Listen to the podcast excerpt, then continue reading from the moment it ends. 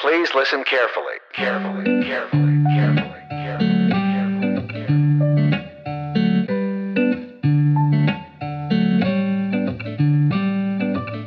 Welcome to Utterly Moderate, a podcast where two reasonable social scientists analyze important topics.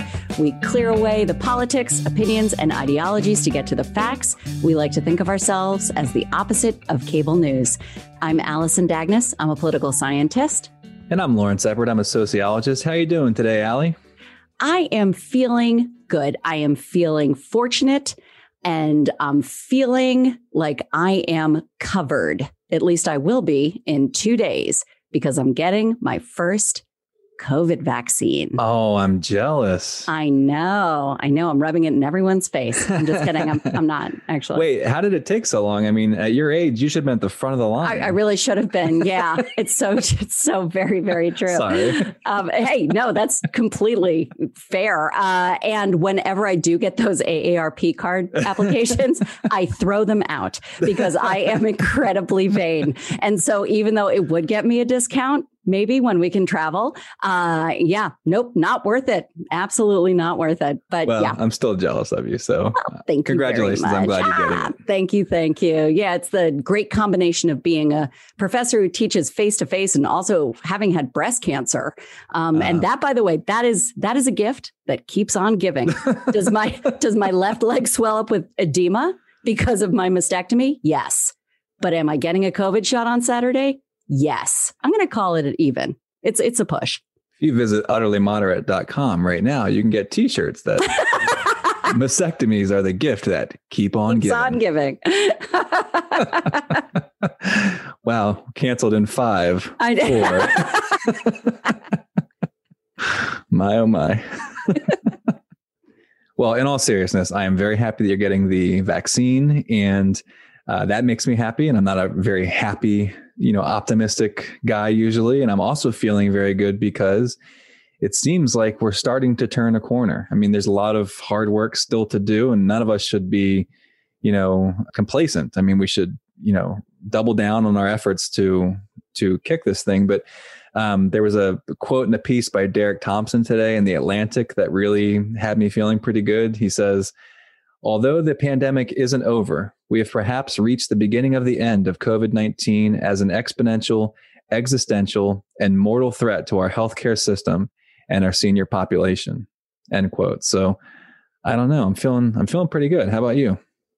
Oh, I'm feeling fantastic. I mean, I have a couple raves scheduled for, after I get my second shot. It's going to be nothing but huge, huge inside group meetings. It's going to be a lot of hugging. No, I am feeling really good. I'm feeling more positive, I think, than I have been in the past, because it not only are things looking better in terms of the numbers, but also we can kind of see spring. Like, it's really far away, and the groundhog was right. So we do have to wait a couple more weeks, maybe a month or maybe two. But it's on its way. So we are looking ahead to warmer weather, to more vaccines for more people, and to those numbers continuing to come down. I think it's all a really good thing. So you have some rave scheduled. Is this a midlife kind of thing? Like, are you going to start using young people language now, like on fleek and no cap, like my buddies Andy and Jonathan do? I am hip. All of the kids say that I am the coolest of the elderly professors. And I tell that to my 15-year-old daughter. She rolls her eyes and gets on Instagram and ignores me. So I feel very, very young. I feel like I'm plugged into the lingo, to what the kids are saying right now. Yeah, the lingo. Before we move on and talk about anything else, I just need to pause for a second because you just reminded me, some of your first work was about sex scandals in politics, right? It wasn't my first work. I like to think of it as my best work. Some of your best work. Yeah, okay, absolutely. So, no, it's out there. I don't know why this was triggered in my brain, but how did your family handle that when you were doing constant TV and media about sex and politics? How did that go? Well, actually, it was so my daughters. The way this all came about is through a conversation that turned into a conference paper that turned into a book that I edited with 8 other professors about political sex scandals. So, you know, when the phone calls started coming in, I remember when Anthony Weiner was caught for the second time sexting somebody that was not his wife, Huma Abedin. I was in Mexico on vacation with my entire extended family, and I was sitting by the pool doing interviews over the phone. And so the kids were a little bit confused. And my father is like this great 50-50 of like pride, that's my daughter, and shame, why is she talking about that, all at the same time? So I like to keep people kind of off balance, and this seems to really do the trick. Worst family vacation ever. So anyway, what do we have on tap today, Allie? Well, as much fun as it is to talk about political sex scandals, and it is, I am very excited that today we are joined by Dr. Ida Bergstrom, who is a doctor of internal medicine at the Farragut Medical and Travel Care Center in Washington, D.C. She grew up in and around D.C. a little bit, and then came back in 2002 and has been there since then. We are very lucky to be joined by Dr. Bergstrom, who's going to be talking today about COVID. So, Ida, thank you so much for joining us. Yes, thank you. We are really lucky to have your perspective on this. Thank you for having me. We should just remind our listeners that Ida has come off of a long shift herself today. And we are taping this late in the evening after supper on a weekday because she did not skip out on her normal job, her day job in order to do this. So in other words, we're part of the problem. Yes. We are asking a very busy doctor to spend more time at night. We apologize, America. Sorry about that. Washington, it's our fault. Yeah. So I happen to know that, Ida, you live in the same neighborhood as Anthony Fauci. And I also happen to know that last spring, I believe, you made signs that said, "Thank you, Dr. Fauci." And you sold them and donated the money to charity. And he saw these signs. So can you tell us this story? Because I think it's a really good news story. Sure. So one of my neighbors, who's also a physician, had said, oh, we should go and, put a sign out front of Dr. Fauci's house and just saying thank you. And, and another person wanted to write him a letter at his home. And I said, that's probably not a good idea because he's been getting a lot of threats, and that sort of seems weird.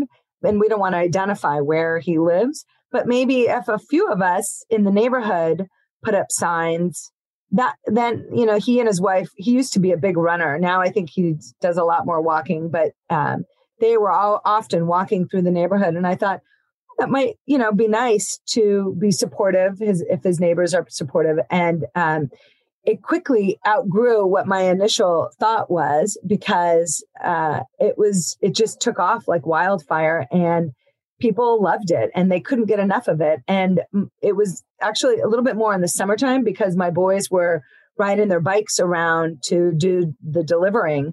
And if we were going to be a little bit outside of our neighborhood, we would drive. But people from all over wanted us to mail them to Maine. I had someone asking from Paris. And what I did actually is I encouraged people to start kind of their own community thank you signs.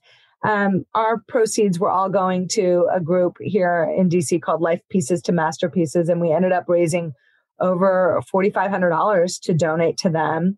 And they were thrilled, as you can imagine, because they were helping out with a lot of pandemic relief. And we got to meet a lot of our neighbors, and my boys got to learn about doing something to recognize somebody else, as well as, get a little exercise. And it was really a win-win. It was a lot of fun, and we just enjoyed it. There was actually a Washington Post article that was written about this. And so we can link to that in the show notes so everybody can read it for themselves. Yes, if you go to utterlymoderate.com and go to the episode archives, Along with this episode will be companion resources, and we will include that newspaper article. Okay, Ida, so a lot of us are very worn down. We've heard the guidelines over and over and over again, but just as a reminder, because when things are getting better, that's the time to actually double down and make sure we get rid of this thing. Let's do a PSA for folks. Best practices. What should we be doing to play our part to prevent community spread? So what's important is to think about a layered approach. Any one thing isn't going to be perfect. So if you do a few different things, you're going to have a much stronger protection. So hand washing, keeping distance, so making sure that you're staying 6 feet apart from people, and wearing a mask or two. It depends on the type of mask. So right now, the N95s are the best, but those are still recommended for only people who are working in a healthcare setting. There are other versions of masks, and one of the most important things is going to be the fit. You want something that is tight fitting around your face, covering both, obviously, the nose and the mouth. So whether that's a KN95 or two masks, one surgical and one perhaps cloth over it. Some people use a cloth over the KN95 just to help promote longevity of the KN95, but that's not needed for necessarily added benefit. The masks are incredibly important inside. And then when you're outside, I think a single mask is fine. I think, especially if you're outside exercising, it might be harder to breathe through two masks. But the guidelines say the N95 is the best, but that's for healthcare workers. KN95 is the second best, and that's maybe just 1 percentage point difference. You don't need another mask on top of that, but you do need to make sure that it fits well. If you want to use a cloth mask on top of that just to help it last longer, that's perfectly fine. We, in my family, we wear two surgical masks and make sure that they fit tightly. So with children, you want to make sure that you get one that's sized appropriate for them. Some people knot or twist the ear loops to get a tighter fit, and then you can push in the sides so that there's no pockets or openings. Wearing an N95 all day long is really difficult. So I know everyone wants to get their hands on an N95, but it's uncomfortable. So no mask is going to work if you're not wearing it. So making sure that you find something that's comfortable and is tight fitting is going to be the best. Where are we now? We are taping this in the middle to end of February. What's going on now with COVID? What are you seeing with your patients? What are you excited about? What are you worried about? So right now we're seeing, this is sort of an interesting time. The cases are falling fairly rapidly. So our peak, which was perhaps at some point in January, where we had at one point over 300,000 cases in a single day, we now, I think, are around 80 something thousand. So that's a precipitous drop. And that's kind of where we were towards the end of October. So it's still way too high, but it's a huge improvement. And our testing is much better. People are having much better access to tests, all different types of tests, including ones that can be done more rapidly. So there was a time in August where we were waiting up to 2 weeks sometimes for people's results. And now I just got my results that I did yesterday afternoon. I got them back last night around 8:30. The courier picks up the labs at 5:00 and the results were finished by 8:30. So that's pretty impressive. And we are rolling out with some vaccines. It's not enough. It's certainly not meeting what our demand is, but there seems to be that the wheels are getting in motion. And last Friday, I think they did over 2 million vaccines in one day. Our weather has thrown a kink in that distribution plan. But I think we are in a good spot where the cases are coming down, people are getting vaccinated. We have these new variants. We don't exactly know what to make of that yet, but we're hopefully at a crossroads. Most people are saying things might get a little bit worse before they get better, but I think this summer we are going to see a huge light at the end of the tunnel coming into full view. You said the cases were falling.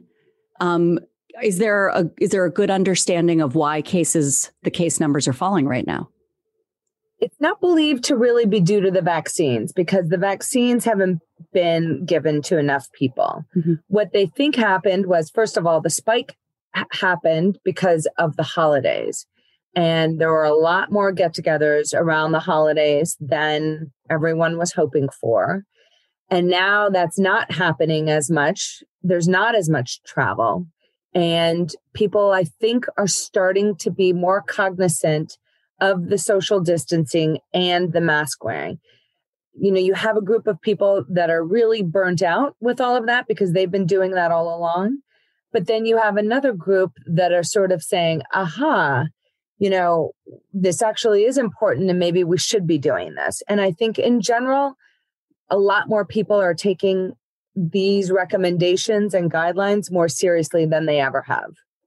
Ida, can you talk about the need to stay vigilant? So it seems like, at least in some areas of the country, when we've made progress against the virus, maybe folks have become a little bit complacent, which has led to this sort of whiplash effect where the virus then becomes resurgent. And I don't mean to suggest that like this isn't a natural tendency.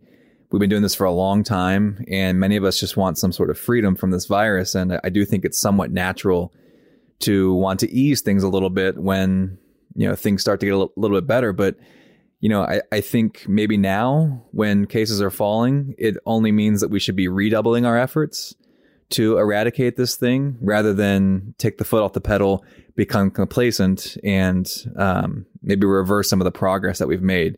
Can you give us some guidance on that?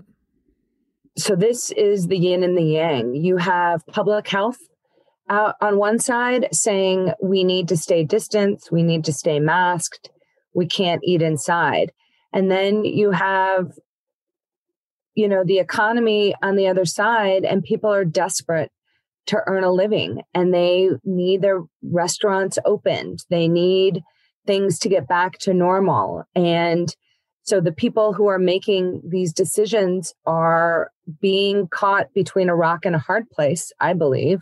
I mean, if you read about, for example, some of these states that are loosening their restrictions, the health departments are saying, no, it's too soon.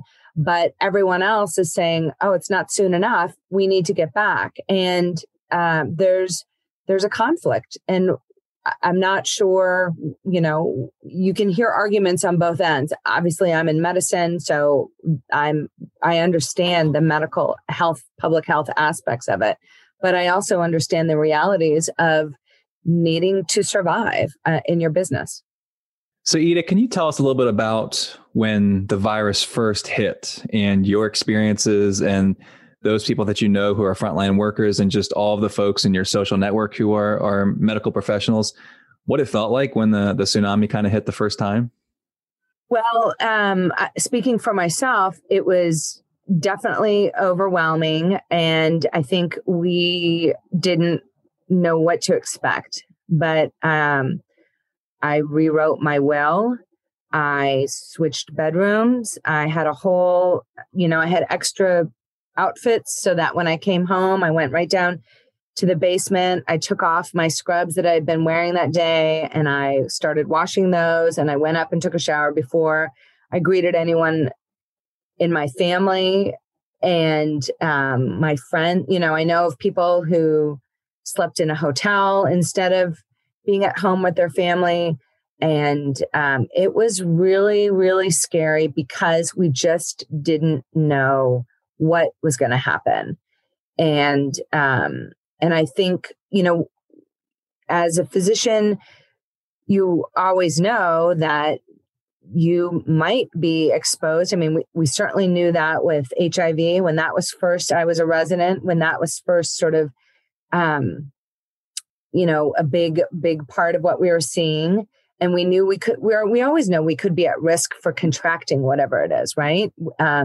But when there's so much unknown, you really worry a lot about your family and everything else. And, you know, for many people, my neighbor is a resident in Asheville Children's, and she was given, you know, one mask for the entire week. And for her friends who were doing the intubations, someone's husband created a plastic cover since they really just didn't feel like they had good, strong protection that when they do the intubations, which is a very aerosolized procedure, they were fully covered, you know, covered the patient with plexiglass so that they weren't exposed enough, as much. And there was a huge shortage of available gowns and gloves and masks. We didn't see people for an entire week who were sick because my office wasn't ready. I certainly didn't feel that I had enough protection, and we wanted to put the protocols in place to be able to protect our staff and do it in a way that we felt was safe. So early on, I think all my friends who work in the ERs and in the ICUs, they were lacking in their protective wear. And it was really alarming. As somebody who is not in the medical profession, I really can't imagine how it felt. I mean, I felt helpless each time we saw those cases rising dramatically. You know, now we look back and we can see where the peak was, but at the time it felt like, oh my gosh, when is this going to end? Will it ever end? Will cases just keep rising? You know, I felt helpless. I can't imagine how you felt as a doctor. I can't imagine how people felt on the front lines. I absolutely can't imagine watching people suffocate to death. I mean, this is just, to me, it's horrifying. I can't really put myself in your shoes. So it's not just watching people suffocate, because we've seen that. It's the volume. So, for example, in New York, the volume of people, or people who couldn't get care fast enough, who were just in the hallways, and them having to be by themselves.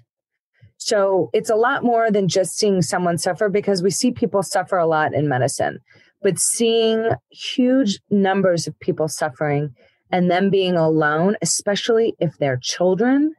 I mean, I think that was where a lot of people really lost it. I mean, you heard about the woman who committed suicide. I mean, I think this just pushed a lot of people over their edge, because it was, the suffering was just beyond anything they had ever seen. Absolutely. In addition to not having enough PPE and not having enough equipment, around here, and I'm not sure if it was that way nationally, but I've read that it did happen throughout the country. We had a real lack of doctors. So there were doctors around here who were working just day after day after day after day without any break, because in our area, there just aren't enough doctors who were trained to do cardiac work and who are trained to do, is it thoracic work with, the ventilators? We just don't have the staff. And so in addition to having a shortage of equipment, we also had a shortage of people.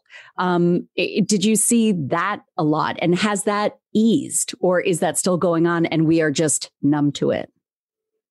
In the very beginning, when there was the crisis in New York and everyone was sort of like, oh, the New Yorkers must be doing everything wrong. You know, it was really tough on them, but there were so many resources in the country that people went to them. So they built all these extra hospital tents, you know, and people, doctors and nurses and respiratory technicians, and everyone went to New York to help. And then, you know, around the holidays, when it was sort of like the whole country, there was no one extra anywhere because there were hot spots throughout California. again in New York, again everywhere. And everyone was kind of at max capacity. And it was like, sure, you could build a tent, but there would be nobody to staff it. You can have all of the mechanical tools. You can have beds, you can have tents, but you need people to run it. And that is where we really fell short in Texas, California. Now, I think there's been a huge easing of the hospitalizations, but I definitely think there are places where, especially in rural America, that were hit very hard. And if there's, one ER for 100 miles and two docs who are staffing it, like there are in Rolla, North Dakota, that's pretty tough. That's going to be a lot of work, especially since, a lot of Americans get their primary care through the emergency rooms. It's not only COVID. I mean, my son has broken his arm once during the pandemic. Other things do happen during COVID. So, and all those other things are still happening in the background. It's not like hospitals have just, extra staff just in case there's a pandemic. They run pretty lean in order to be profitable and efficient. And so when you then, on top of all the regular things, have this pandemic and this need, that's why they were cutting out so many elective surgeries and so many other things, just so that there was the availability of staff to try to handle it. Ida, I have an intuition about this, but I'm not a scientist and I'm not a doctor. So, but I assume this is the case, that people do better in most situations in life, but certainly when it comes to healing, when they are around people they love and when they have support and they have a whole system of family, kin, friends, et cetera. Can you talk a little bit about, you mentioned earlier the pain of watching people have to go through it alone, watching kids have to go through it alone. Can you talk a little bit about sort of the double jeopardy of being sick and also being put through that kind of stress of not having the support system you normally would have? If you're not feeling well, whether it's psychological or physically, you want to be supported. You want to be around others, even if you can just hold their hand. So that has been very powerful. And what I have seen in my patients, especially early on, the ones who were sick last March and April, when we still didn't know a lot, and they were isolated, let's say, in their own bedrooms, and the rest of their families were in the rest of the house, they would go on to the internet and read all about this, and they would be afraid to fall asleep because they were worried they may not wake up in the morning. And it was the anxiety that was just totally crippling for some people, is really hard to wrap your head around if you haven't been through it. And I saw it over and over and over again. And it was really, really difficult. And I would talk to them late at night and I would say, okay, now read a book. Don't get on the internet. Don't read about all the horror stories, just worry, like stay in your own zone, and I'll talk to you in the morning. But it's really hard to talk people off that ledge. And, being alone with your own thoughts or your device is really, really, I think it magnifies everything. But that doesn't even compare to being in the hospital and maybe worrying about, being intubated, being told you're going to be intubated, and having to have your final conversation with somebody over FaceTime. I have many friends who are nurses or doctors who have helped these patients have those conversations. And I think that might be some of the hardest, is those final conversations. All the psychological and emotional aspects of this pandemic. I think there has been a ton of PTSD for people, either the caregivers, as healthcare workers, or patients who have survived. It's not going to be easy. We're going to be unpacking this for a long, long, long time. Along those lines, I think because this has gone on so long, short, I think, for your average pandemic. I don't even know what that is, but it, you know, everyone is sort of oohing and eyeing about how quickly the vaccine was found and can be duplicated and is now being dispensed. And all of that's fantastic, but it's, you know, we're coming up on a year right now since it first came to the United States. And there's probably human nature of growing sort of inured to the fear and the pain, and you just keep on going and you just go day after day. But what I found was when my father got the vaccine, I burst into tears because I was so happy, and I had not realized how scared I was for him until he got the vaccine. And then it struck me, oh, wow, I have been taking all this fear and just shoving it down and not thinking about it. But that reaction that I had showed me how much I was carrying around. And so if you multiply that out by, you know, people who are worried about their family members and worried about, you know, themselves and everything, we may be, I think you're right about the PTSD. I think we're all walking through life right now. And I think we might not be aware of some of the things that we're carrying with us. Oh, 100%. 100%. I know one of my good friends who's a pediatrician here in town, she and I both did the Moderna clinical trial last summer, and we didn't know if we had gotten the placebo or the real deal. And I want to say early December, she, through one of the hospitals that she's affiliated with, was offered the Pfizer vaccine. So she called up the clinical investigator and said, "Hey, I've been offered a vaccine. What should I do?" So they unblinded her and they told her that, oh, I'm even going to get emotional telling this, but that she had gotten the vaccine. And she said she cried. I mean, she just, and you're right, like it wasn't about the vaccine. I mean, she was thrilled to find out that she'd gotten it, but it was just like, we've been going, just drinking from a fire hose for so long. And then it was just this overwhelming relief to know that, oh, wow, this is actually happening. Like, it worked. I got it. Now it's being offered. And this is going to end someday. I mean, I would have loved for it to have ended in December, but this will end. And it's been a lot on so many people. And whether it's that, you know, you're disgusted with what your friends are doing on Instagram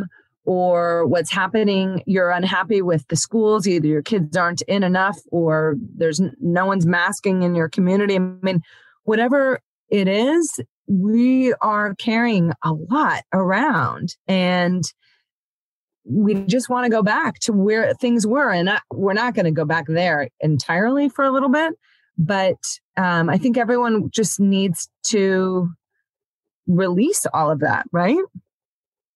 This is extremely heartbreaking, and I certainly hate that you have to relive a lot of this. So maybe we can pivot and talk a little bit about some of the more uplifting aspects of the pandemic, some of the things you and your colleagues might have done to pump each other up and keep each other going and inspire each other to keep on fighting each day. There's been a small community. I'm involved in a larger group that meets about once a month here. And we talk about clinical stories that we've had. And I'm a part of a women's doctor group that meets twice a year, and we have dinner together and network basically. And both of those groups, there has evolved into little smaller pockets where we've helped each other with PPE. I mean, I remember when I first found like 20 face shields, and I was driving around to my friends' practices, and I was like, here you go, because I have extra. I only need one, right? And, you know, which labs are we using for PCRs, and which ones are faster and have a better turnaround or a lower cost? And, you know, one of my friends' groups didn't want to do any testing, so she was sending everyone to my office. And it's been unbelievable how much support we've given each other. And I practice, it's me and a nurse practitioner, and she is wonderful, but it's not the same as being in a hospital and having the support of so many of your peers. And so a lot of my friends who are in smaller groups, we've banded together because other people, you just need to vent and you need to ask questions from each other. I mean, just today, I was talking with a pediatrician to bounce ideas off of, this divorced parents and which positive cases go where and how long are they isolated. I mean, it's complicated. And so we really are helping each other. And now with trying to get the vaccine, we've shared, who to talk to in the DC Department of Health. What's the website? And have you heard this? And what have you heard? And it's really been unbelievably productive to share information, because I'm a huge believer in, I do not want to reinvent the wheel. If someone else has figured something out, I want to do what they're doing. I want to copy it. And if I've figured something out, I want to share it so that they don't have to waste their time doing what I did to figure it out. We're all in this together, and there's very little competition when we're trying to just get through this. I have a fairly serious question, which is that I know that it's important to stay healthy in all of this. It's just important, mental health, physical health. But I'm asking for a friend when it's cold outside and you can work out in your basement because going to a gym seems really awful. And you've gained some weight. That's okay, right? You're a doctor. You can speak to this. That's all right. Right? Like we're all going to gain a couple pounds here, right? That's okay. I would also like to know the answer to this question for a friend. Only are going to gain 19. It's called the COVID-19. Okay, thank you. So that is we have it from a doctor. That is the parameter. If you keep it within 19 pounds, that is okay. Cool. Thank you. I have it now on medical authority. COVID-19. I'm writing that down. Why was I unlucky enough to get the COVID-47 over here? Because you got the Ben and Jerry's variant, and that affects you differently. I got the fish food variant. Yeah. That's good. I have seen now so many people who have had it, and there is such a wide range of symptoms from, really being sort of down for the count to being completely asymptomatic. Why does this virus affect people so differently? Well, so that's the million-dollar question. And I can't give you the scientific answer. But, if you listen to some of the experts, they will tell you that there's no such thing as a totally asymptomatic case. And I thought that was interesting the first time I heard this, because, some people are down for the count and other people are just sort of, they don't notice a thing. Now, if you really dig deep and you ask them, they might have a symptom or two, but they just blow that off and don't even pay attention to it. So number one, I do think that everyone responds differently to similar ailments, although there is a huge diversity of how people are affected. So some people really do just have a normal upper respiratory infection, whereas other people are hospitalized. So there is clinical objective differences, and that, may or may not have to do with comorbidities. And there's a lot that we can't predict. So for example, all this stuff with kids now, the inflammatory response, why do some people get long COVID and other people don't? I know an orthopedic surgeon who didn't really have a significant illness, but he had brain fog and he didn't want to operate for about 3 months after his infection. And the actual infection itself wasn't a big deal, but he was just kind of out of it. And this is someone who's used to being on his game, and so we don't know those answers. And I think some of it has to do with our body's own immune system and the inflammatory response and how, why do some people lose their smell and some people don't? That has to do probably with inflammation of the nerve endings. And there is not a simple answer, but it is fascinating. What have you seen boots on the ground, what have you seen in terms of misinformation and fear, and how have you worked to allay this? And this can either be about COVID itself or about vaccines. I mean, whichever direction you want to go in. That's a complicated question. So COVID itself has just a myriad of responses. Some people think it's no big deal. It's a rite of passage. And they, you know, keep going on with whatever it is they want to do because it's, you know, like the flu. And other people have a tremendous amount of anxiety just in terms of the fear of the unknown.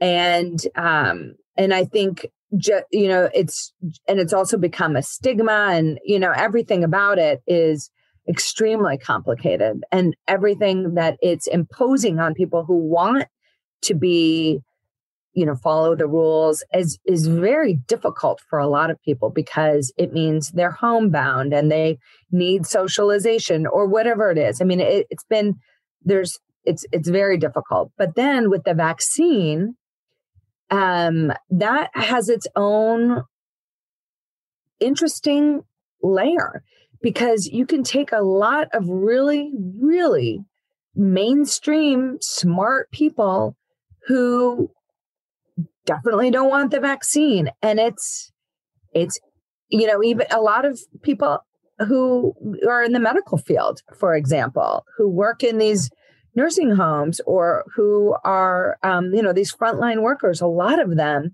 do not want this vaccine. And this goes to how they were raised, right? So you're not necessarily going to be able to turn that around in one conversation.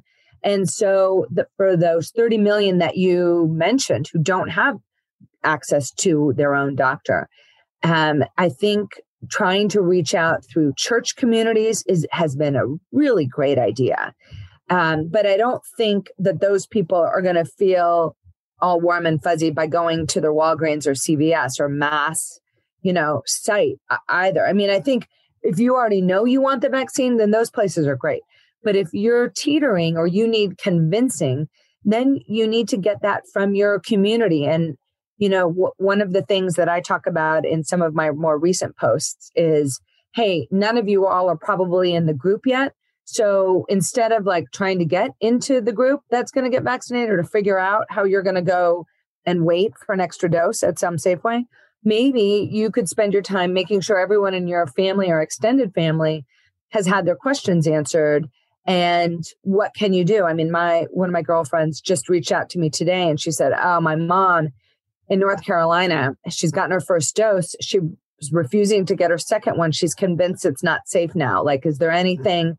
Can you give me any pointers? So I've sent her a video that Hopkins put out about how this vaccine is made. And, you know, just there's sort of some talking points to try to not bash her into getting it, but convince her that this is the right thing to do, particularly when this woman's husband is homebound with MS and he's more vulnerable.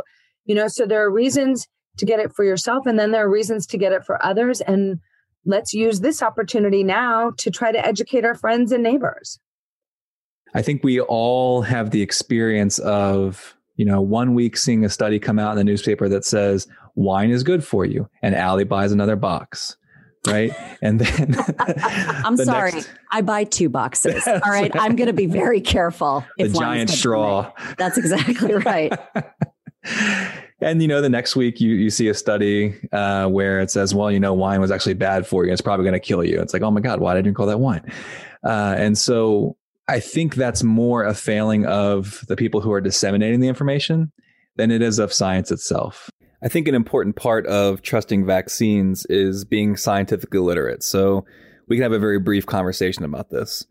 One of the things you do, the first thing you do when you finish a study and you feel like it's really solid and you want to be published, is you send it to an academic journal. And the editors of that journal, they take your name off of it. This is called blinding it. And they send it to 2 or 3 experts in the field who examine your methods, make sure that your methods were rigorous. They examine your results and make sure that your interpretations of your results are actually following from your results, that you aren't interpreting your results in some really kind of problematic way. And then your study would be published.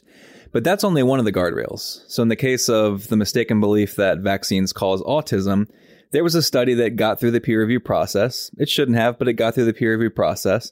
But that's only one of the guardrails. So the next guardrail is dissemination to the scientific community.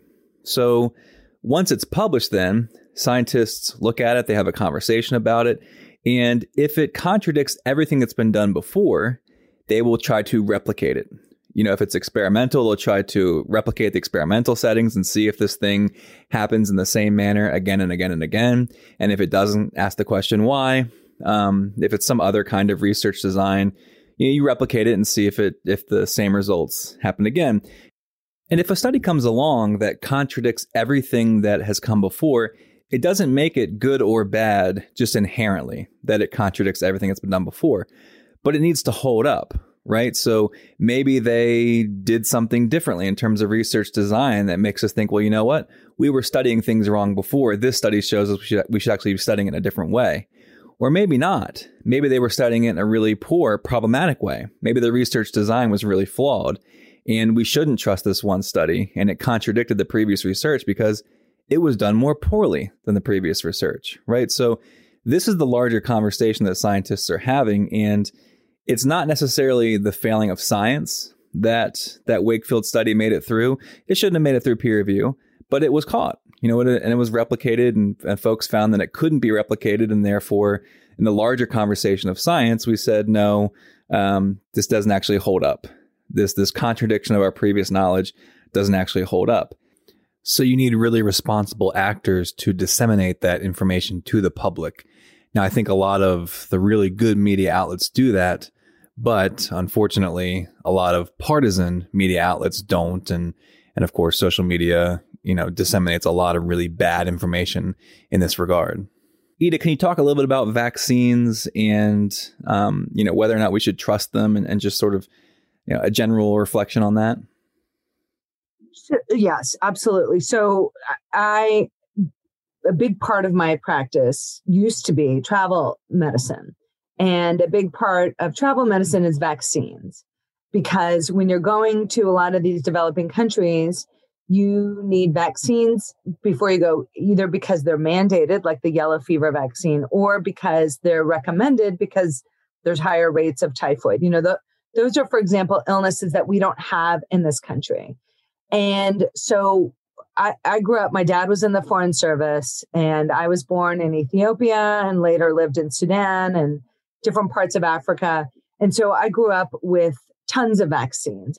And when you're in a country that's developed and that has not seen things like measles or varicella, or, you know, fill in the blank. You don't even know what half of these illnesses are. And generations past where no one's experienced it. It's a luxury to say, oh, wait, I mean, who gets measles? We don't need to worry about that because it's just not on anyone's radar. Now, vaccines have been life-changing for so many parts of the world, including our own. We just don't have a recent memory of this because, you know, our grandparents who had polio aren't really around it enough anymore for us to recognize that polio was a huge problem in people's lifetimes or just outside of our lifetimes. So vaccines are incredibly important. Yes, they have side effects. So the vaccines, especially that we're giving to children, they go through much more rigorous, testing than medications, because medications, we already realize there's a problem and we're trying to fix the problem. Vaccines are held to a much higher standard because in a lot of cases, there is no problem. So we don't want to create one. So whenever we're deciding whether to do things in medicine, we're trying to weigh what are the risks versus the benefits. And we want to make sure that all the risks far out, you know, are really low and that the benefits are really high. You know, if you've got a terminal illness like cancer, you're willing to take chemotherapeutic drugs that could bring you, you know, that could do make you lose all your hair or make you feel really lousy because you want to do anything to save your life. But when you've got healthy people who may or may not, like think of kids and COVID-19, most of them are sail right through. So we want something that's very safe so that there's really minimal risk, because if the disease itself isn't terribly risky, other than they could give it to older people, then, you know, we have to realize all of this. So vaccines play a very important role, but we have to make sure that they are studied enough so that we know the safety and we know that the outcomes are certainly going to be better than if we just let the disease run rampant. Does that make sense? It does. So as quickly as this vaccine was created, how can we still be sure of its safety? Okay, so that's a little bit misleading. This, for instance, the Moderna and the Pfizer mRNA technology has been in the works for over 20 years. So that's not new technology at all. Now, this is the first time a vaccine has come to market, but this idea has been around for a long time. Now, as you, I'm sure, know, ideas for them to come to fruition take money. So this now what happened was, is you had governments and you had private money, like, you know, the Gates Foundation, but you had a lot of people that said, whoa, whoa, whoa, we need something and we need it fast. And while it's being, you know, put through the clinical trials, let's go ahead and make it. Let's just throw all this money at all these different vaccines and hope that one or two, maybe three out of 20 is going to work. So we're just going to buy millions of vaccines and just cross our fingers, right? So they threw a ton of money. So all of a sudden, these companies were like, oh, wow, I finally have funding. I mean, do you guys have research projects in your head? And you're like, oh, if I just had the money, I could do that. And then what if someone gave you like $100 million and they were like, do everything that's in your head? And then you would say, great. Yeah, I can do this. No problem. I could just throw money at everything. And then it seems like it's quick, but you've been thinking about it for maybe 10 years. So it's not new in the sense of like, it was just developed out of nowhere in 6 months. So that, you know, is important to understand. The other thing about these vaccines, and just sort of in broad numbers here, is, you know, they say around 27 million people in the United States have had their first vaccine. And that's roughly about the same number of people that have had COVID. And we've had over 450,000 deaths from COVID. Not to speak about all the other long COVID symptoms that some people have been struggling with for 6+ months. So there's not only morbidity and mortality, but when you look at that same number of people who have gotten the vaccines, you have a handful of anaphylactic reactions, which we know and are ready for, and we can treat. And then you have some very obvious side effects, which are akin to the shingles vaccine side effects. You're going to have some achy body aches, some fever, maybe some chills. And it's probably going to last for about 24 to 36 hours. And it's nothing like getting COVID. Ida, there had been warning signs, right? Like people for years had said, you know, eventually we're going to have another pandemic. Did you think we were sort of caught maybe flat-footed? Oh, I mean, 250%. Absolutely. We have not, as a country, been investing in not only our public health, but in preparing for this, which we've known for decades was going to happen. And you could say the same about our infrastructure. I mean, we know that bridges are going to collapse here at some point because they were made so long ago, and we just keep kicking the can. We definitely did that with this pandemic, and I'm sure there's going to be another one. You know, Ebola, when that happened, when this first occurred, I kind of thought this was going to be like MERS or SARS or Ebola, and it was just going to be something in China, and we weren't going to have to deal with it because it's only developing countries that have to deal with these things. It's never in the United States. And then when it spread like wildfire everywhere, that's when I think everyone stood up and took notice and was like, wait a minute, we have a playbook for this. Let's get out, you know, the National Reserve. Let's get out all those N95s. Oh, whoops, they're worn out, or the you know, elasticity is broken, or we haven't replenished this in too long, and everything's expired. I mean, it was unfortunately a perfect storm of not preparing and then sort of floundering. Can we talk a little bit about the vaccine?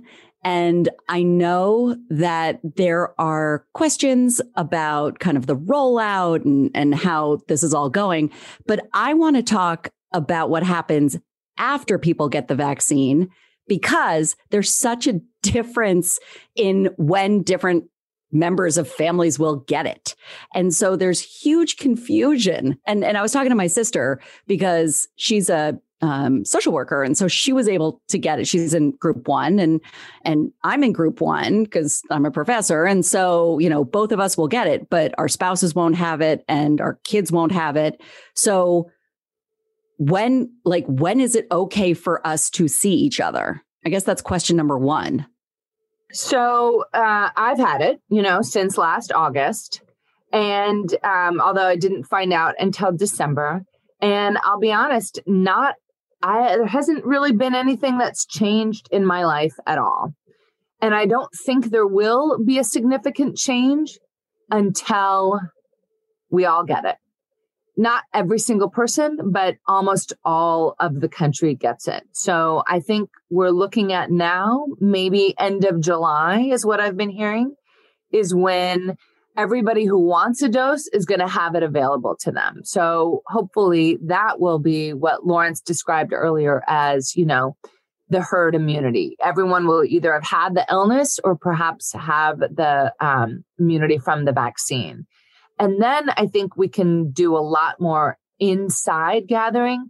Now, you specifically and your sister, I mean, I have a really good friend who is a doctor who's had it. She and her husband have both had it. And we still wear masks when we go on walks outside because she could still get it, not get sick and die from it, but get the one of us could still get it.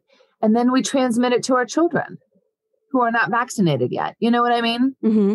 So that is the risk that you run. Now, if you're just a single person and you and she were just a single person and we didn't live in a household with other people who weren't vaccinated, then I would probably feel more comfortable doing that. But not yet. Not yet. I said the same thing with my aunt and uncle who have both had 2 vaccines. You know, they want to get together with other people in their building who have had both vaccines. And I just don't feel comfortable with that yet. Really? So they can't. So even though they've both been vaccinated and their friends have been vaccinated, it's still a no-go. Yes. Because they could. Why, actually? Is that because you're afraid that the vaccine isn't super effective, or because they still could spread it to other people?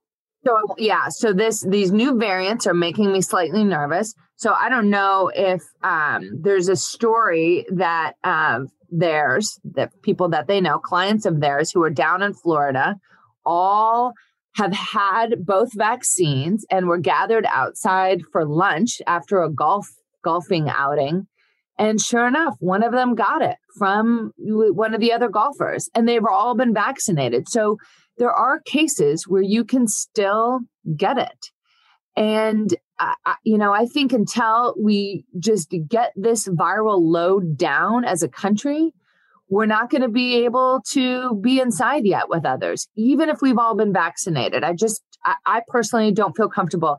But Allie, let me tell you that a lot of doctors disagree with me. There was just an interview I saw, I think it was CNN, where they interviewed, you know, 6 different doctors, and you got 3 different answers on what people feel comfortable with.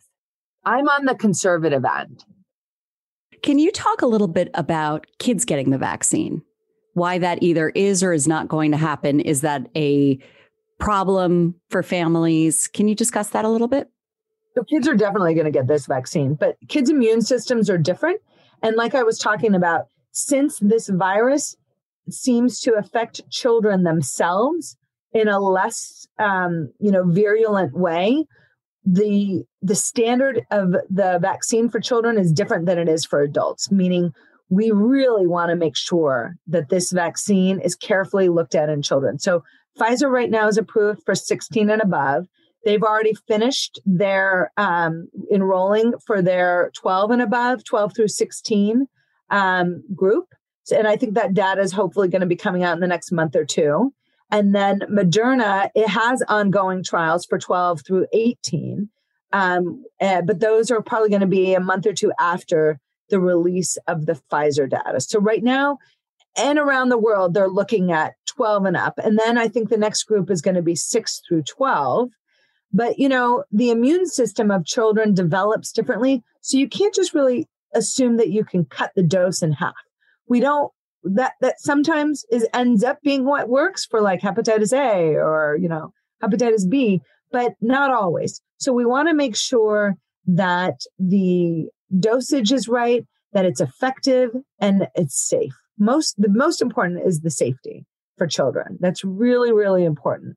And this is going to be happening. And I'm really hopeful that by the time school starts, kids are going to be vaccinated because that's going to be very important for families, for teachers, for children, for everybody. Ida, what do you see as the possibility? And I hope it's really, really low. But what do you see as the possibility of COVID being here to stay and being something that we deal with yearly? Oh, I'm sorry to disappoint you. COVID is here to stay. That is with us now. And but it's not going to be like this. So we may be looking at having to get an annual vaccine. What we really want is for the cases to have no place to go.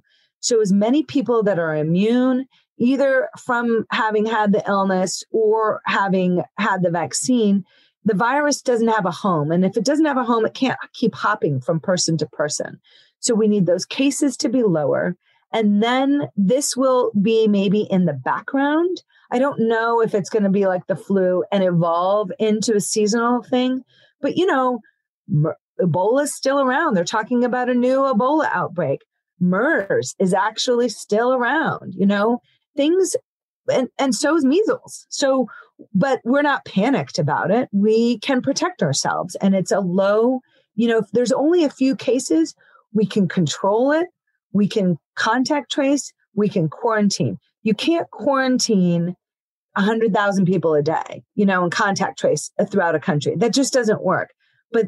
But SARS-CoV-2 is now with us, but it won't be looking like this. Ida, how much do these new strains, these new variants of the disease worry you?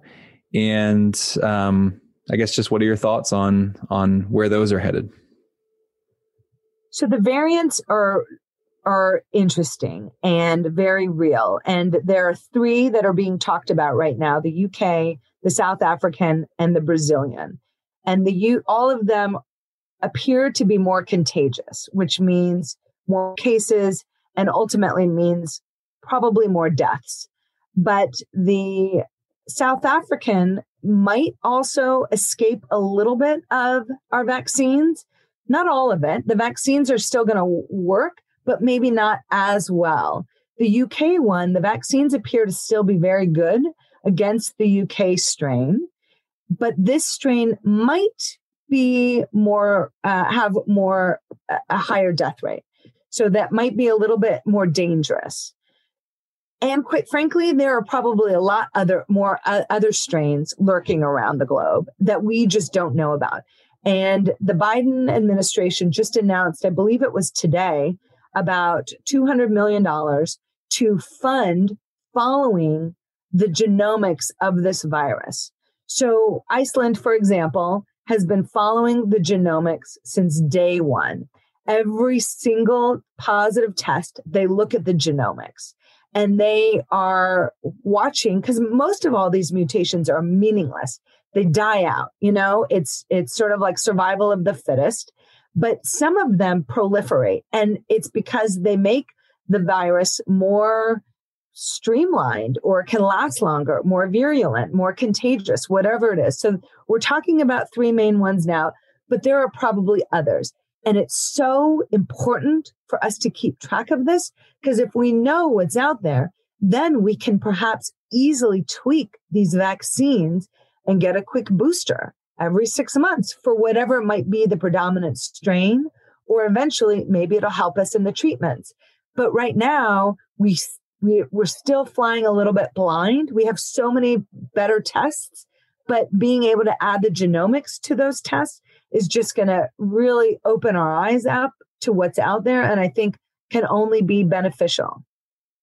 What are some of the COVID or COVID-adjacent developments that are actually pretty exciting, something that's making you happy? Well, there are a few things. So the testing, of course, has gotten a lot better, and labs now have more capacity and they can turn these around a lot faster. And the FDA about a month ago approved a rapid test that people can do in the comfort of their own home. You could buy it at the drugstore. It's not available yet. It's going to be about $30. It's still too expensive. What we need and what is available but not FDA approved are these really dirt cheap tests that are similar to, like, even cheaper than a urine pregnancy test, that you could buy, let's say, a pack of 50. They're $1 a piece, and they're just a piece of cardboard, and you basically spit on them. Michael Mina at Harvard has been talking about these since last July, when he and an economist wrote a piece for the New York Times and talked about if we could all have these in our homes and spit on it every morning and know whether we can go to work, our kid can go to school, we can leave our house, it would be an enormous game changer.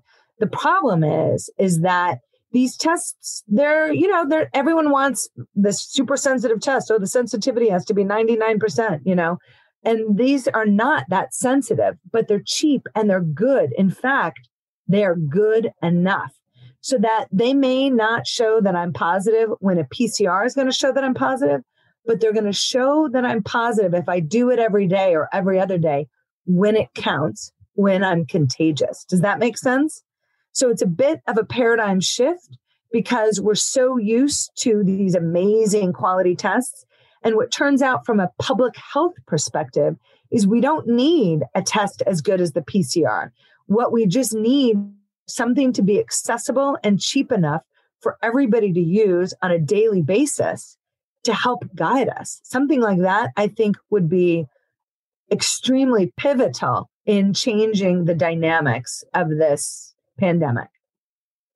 Ida, this has been a wonderful conversation. This was amazing. We can't thank you enough for coming. Well, I really enjoyed talking to you guys. This was great. I had a lot of fun. Thank you for having me. Thanks so much.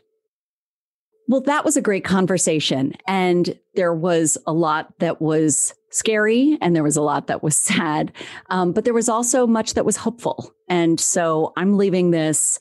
I remain optimistic, and I think Ida gave us a lot to think about and also really work towards. Oh, absolutely! That was a wonderful conversation, and Ida can now be proud that she was the first guest to make both of us cry. I know, really. Someone had to. I'm glad it was. I'm glad it was Dr. Bergstrom. I'm glad it wasn't me making you cry. Yeah, no, never going to happen. Well, before we go, there's a few things we want to do. We want to first say hi to our listeners who are, I guess, all over the globe at this point. We know that we're on in most states now. So thank you to all of our supporters for listening. We'll keep on putting on episodes and hope you stick with us. We're also on now in how many countries, Allie? Is it 10 countries? I believe it is 10, in addition to the United States. So let's see. So we're on in the UK. Hello. France. Bonjour. Nepal. Namaskara. Germany. Guten Tag. Lebanon. Marhaba. Aruba. Bon dia. Ecuador. Hola. Russia. Privet. And Japan. Konnichiwa. I mean, we're just amazed that we're being listened to in so many different countries. We're just really happy that a lot of folks are seeking the same kinds of things we are, which is basically to, you know, turn the noise down a bit, cut away the bias and all the spin and get to the facts. And, you know, we just kind of feel like if NPR could just be a little less rude. You know? I mean, they really, really need to tone it down a bit, but we like to see ourselves as the more civilized NPR. Yeah. We're just calmer. Yeah. You know, if they were just more responsible and more civil in their discourse, that would be us. They're getting a little spicy. Well, and the other thing we should do before we leave is talk about the website. So if you go to utterlymoderate.com and go to the episode archive, you can find all of the episodes of Utterly Moderate, but not just the episodes. You can also find all of the companion resources. So there's only so much we can do in an hour and 15 minutes. And we try to cover all the bases, but there's always much more information that could help you get to a deeper understanding of these topics. So check that out at the episode archive. As I said, the episodes are there along with the companion resources.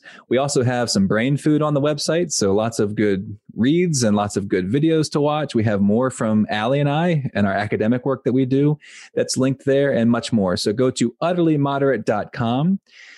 You know where to reach us because you're listening to us at the moment, but we're available on Spotify, Apple Podcasts, Amazon Music, and more. Or again, you can just go listen to us at utterlymoderate.com.